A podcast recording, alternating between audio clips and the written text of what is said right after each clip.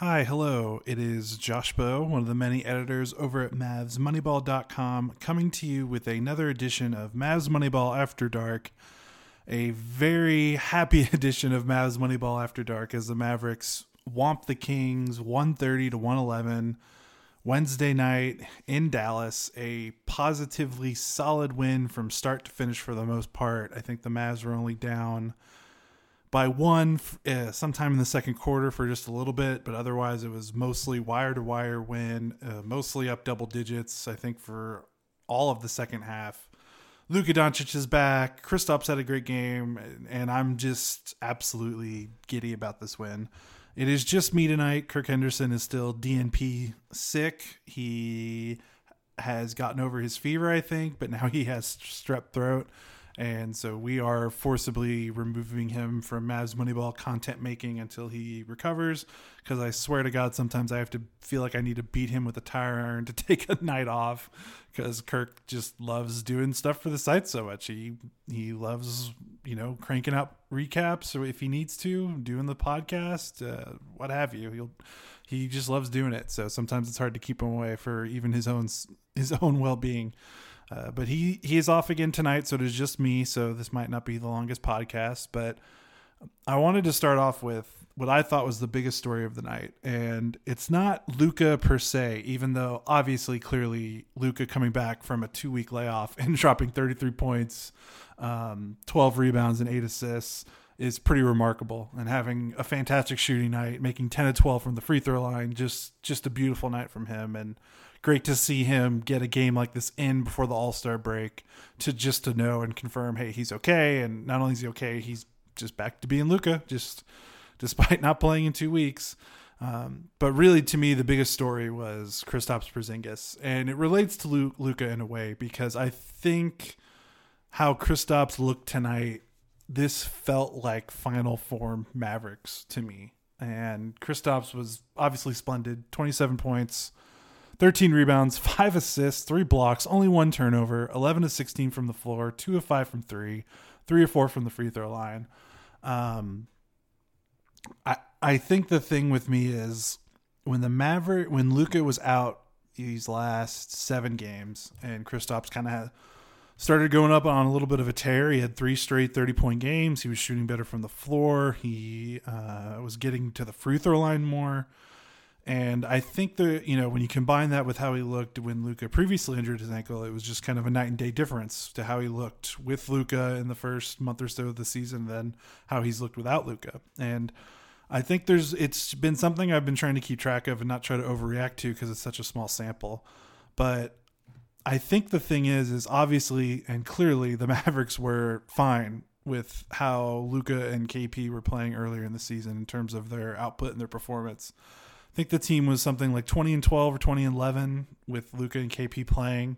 So before Luka got hurt in this most recent recent stretch, and the Mavericks for a long time, for the first you know two or three months of the season, that were having they not only had the number one offense in the league, they had an historic offense, the greatest offense of all time. And so clearly, even with Luka, not Luka, sorry, KP, you know, struggling from the floor, the Mavericks were obviously doing something right and doing something well, and they were winning games, and they had a great, fantastic offense, um, despite Kristaps' poor shooting because Kristaps is such a unique player at seven three, and being you know just him simply standing out beyond the three point arc completely changes the complexion of what the Mavericks offense can be and what it looks like.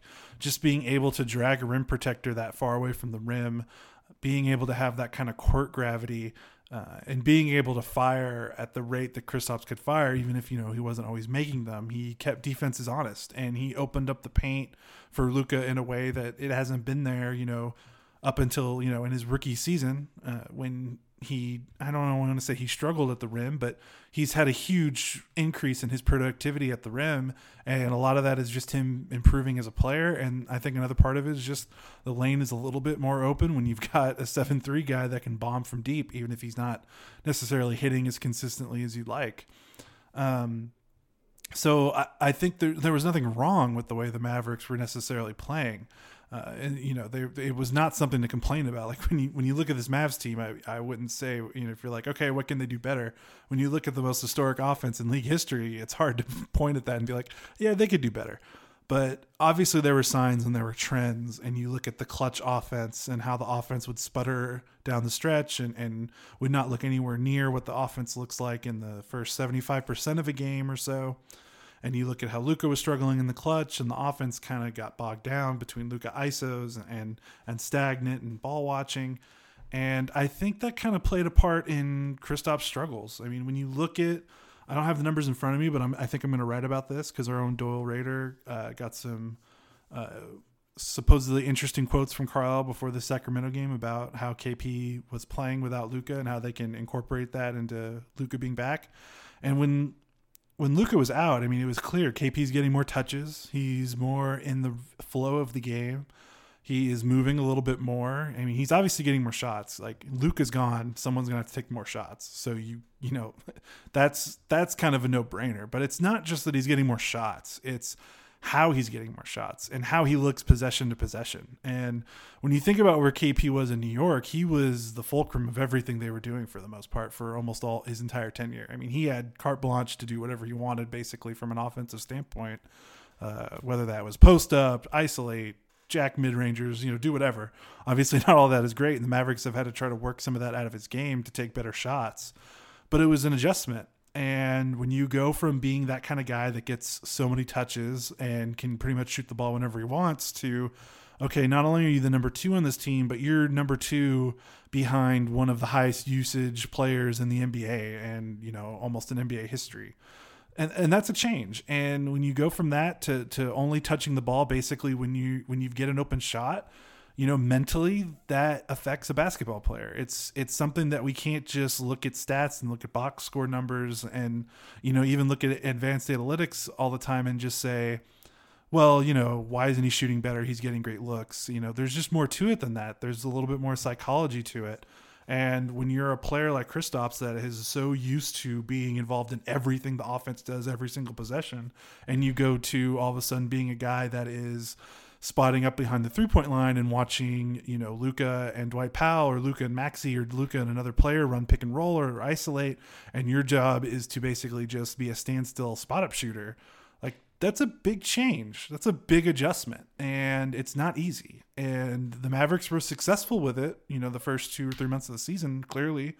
But I always felt like there was just a little bit more. And I felt like, especially in crunch time when defenses are going to tighten up and the game gets, the game pressure gets ratcheted up, I felt like there needed to be situations where Kristaps could be comfortable, and it's hard to be as comfortable as he wants to be when he's not seeing the ball as much as he's used to, or you know, just trying to get in the rhythm of flow of the game, which is hard when he's basically just kind of setting screens, flaring out, and you know, only touching the ball when he's about to shoot.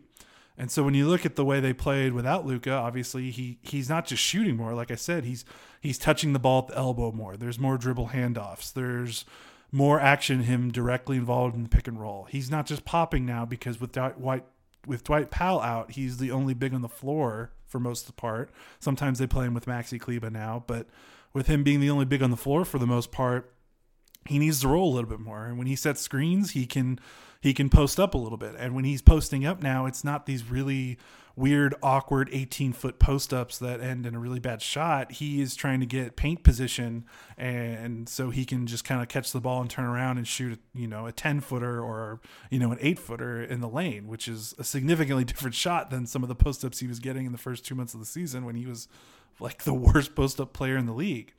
And so I'm so happy that it's obvious that the Maverick, you know, Mavericks are smart. They're way smarter than me it's obvious, you know, when you watch the tape, you know, it's not that you can say, okay, what we were doing before was bad. It's more like, okay, what can we take? What can we look at these games without Luka?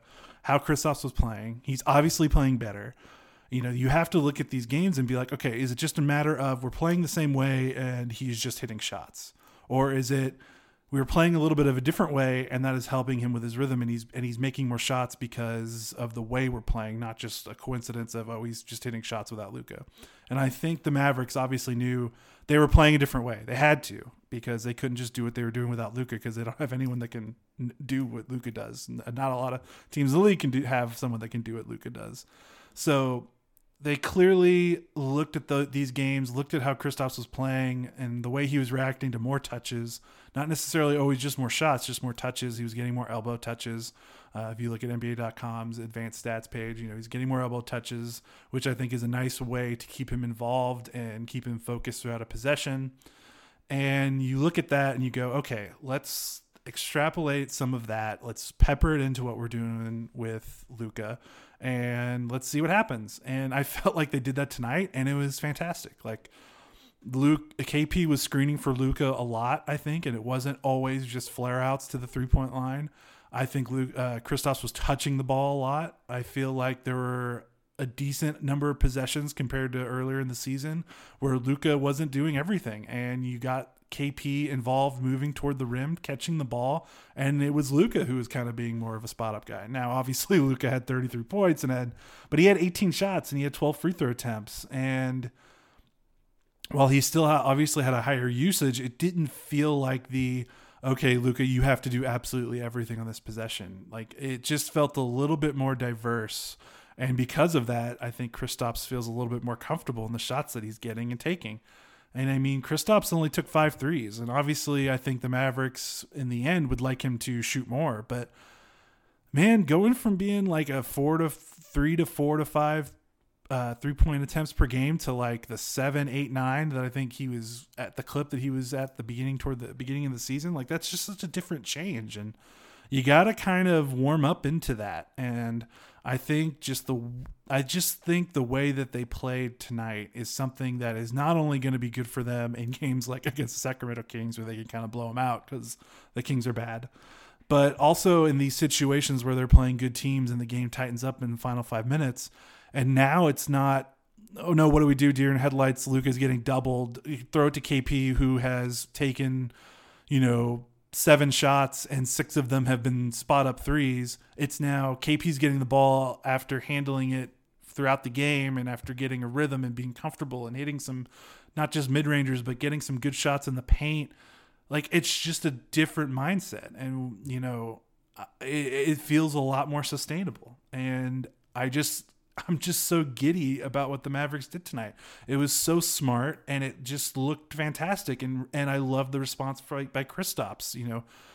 And another thing is his shot just looks so much better. And I think he's more confident and it's not as flat and he's getting a lot of air under it. There's a bit more bounce to his jumper and I think the hard thing about this is that it's all super hard to quantify. You, you can't look at a stat sheet and you can't look at our, you know, analytics and say, "Oh, well, he's more confident."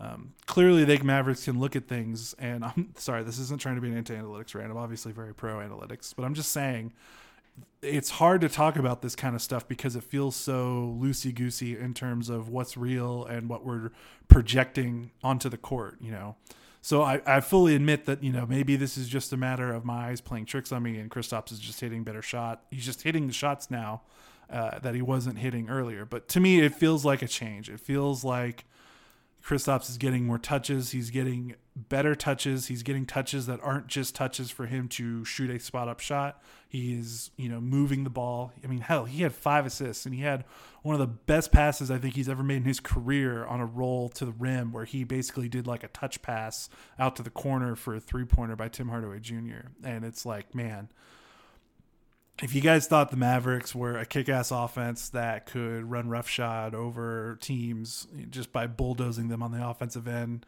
man, if this is a preview of things to come for the rest of the year of what the Mavs want to do, like it's it's going to get better. And I think this is going to help the clutch offense a lot because I think it's going to be less on Luka's shoulders, and I think having a more more diverse attack is going to make it harder for defenses to just be like okay, it's clutch time. Let's just send two on Luka every time he sets a ball screen uh, because that's what teams are doing, and they don't have any faith that the other guys behind Luka are going to make him pay. And it's been a worthy strategy, but I think the way to beat that is just making KP more comfortable throughout the game, so that when it gets to that moment, those moments late in the fourth quarter. it's not something drastically different than what he was doing, you know, the first three quarters of the game. So that's huge for me. Uh, I absolutely loved loved that, um, and I think it's that's by far the biggest thing I could take away from the game. Um, but let's take a quick break because I've been rambling for too long. Let's get in a quick commercial break, and then we'll be right back with some of my more th- other thoughts from the game and how some other guys did. Okay, we are back. MMB After Dark. It is just me, Josh Bowe, tonight as Kirk is still out sick, and we are letting him recover for the first time in a while, giving him some time off so he can he can get back to his normal self. We just talked about before the break what I really loved about what the Mavericks are doing with Kristaps. Kind of wanted to get some quick hitters of my thoughts on the rest of the game uh, before we wrap it up. Obviously, Tim Hardaway Jr. was huge, five of eleven from three. Uh, Luka's back and he's making shots. He was making shots without Luka, which I think was a really good sign. But he's just consistently one of their more indispensable offensive players. Um, I still have deep, deep concerns about his defense and his off ball awareness on defense. But man, he is exactly what they need in terms of an off ball shooter, especially when you look at where this roster was in the offseason. Also had six assists and no turnovers, and I think that's another low key nice development. Was when Luca was out, he was doing a little bit more pick and roll, and he was delivering in a way that he's never delivered before in his career. I think so. That's a wonderful development. Seth Curry, another huge game, seven to ten from the floor, three to three from three, 18 points. I thought the rotation was interesting. You know, with with Luka back, the Mavs are sticking with the small ball. Uh, they started Jalen Brunson and um, you know, with Kristaps at the five, Dorian Finney-Smith at the four.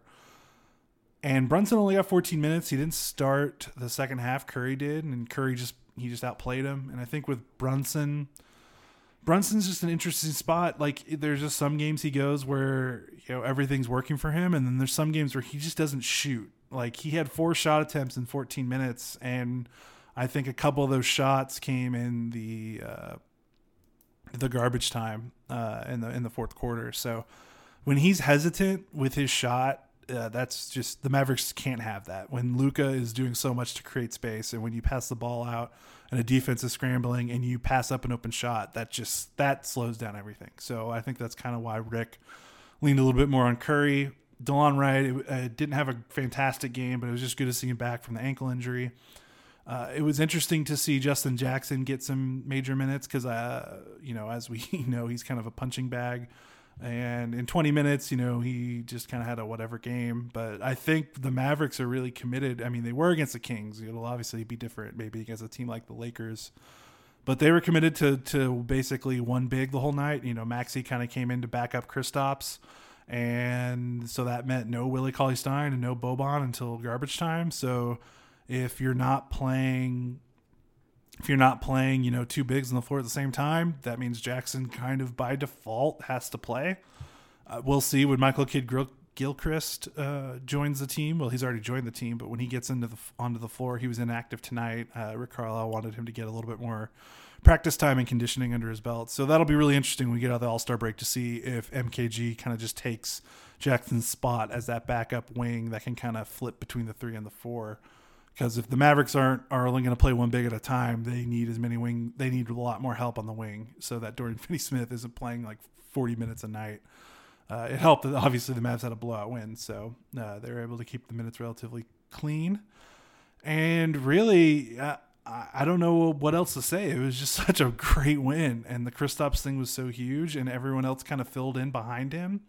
The defense was okay. I thought the Kings kind of played into that a little bit. They took some really bad shots, and their offense was so weird. Uh, they just got off to a really weird start, and they took a lot of bad shots, and I think they kind of set a weird.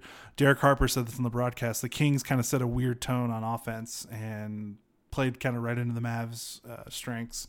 So not too much to complain about the Mavs defense uh, tonight and yeah, just a solid win. They needed they needed it, man. They needed they needed something to feel good about going into the extended All Star break. You know, they're not playing again till you know the end of next week, so long time off. We get to see Luka in two games this weekend: uh, the Rising Stars game and the All Star game, of course, on Sunday. So just nothing but good vibes now, and that's just great after that really disheartening uh, stretch, you know, with the losses to Memphis and Phoenix and the Washington and the Utah game. Just a lot of kick in the nuts, kick in the nut kind of losses that that don't sit well. So it's good that they kind of can forget that, end on a happy note, uh, going into the All Star break and have a good win.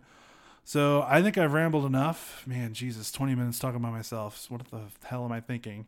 So I'm to get the hell out of here and enjoy the All Star break. Enjoy uh, not having to watch some Mavs games. Uh, not trying to mean that like in a mean way, but we all need a break. Everyone needs a night off. Let's see our families. Let's go out some more or do something.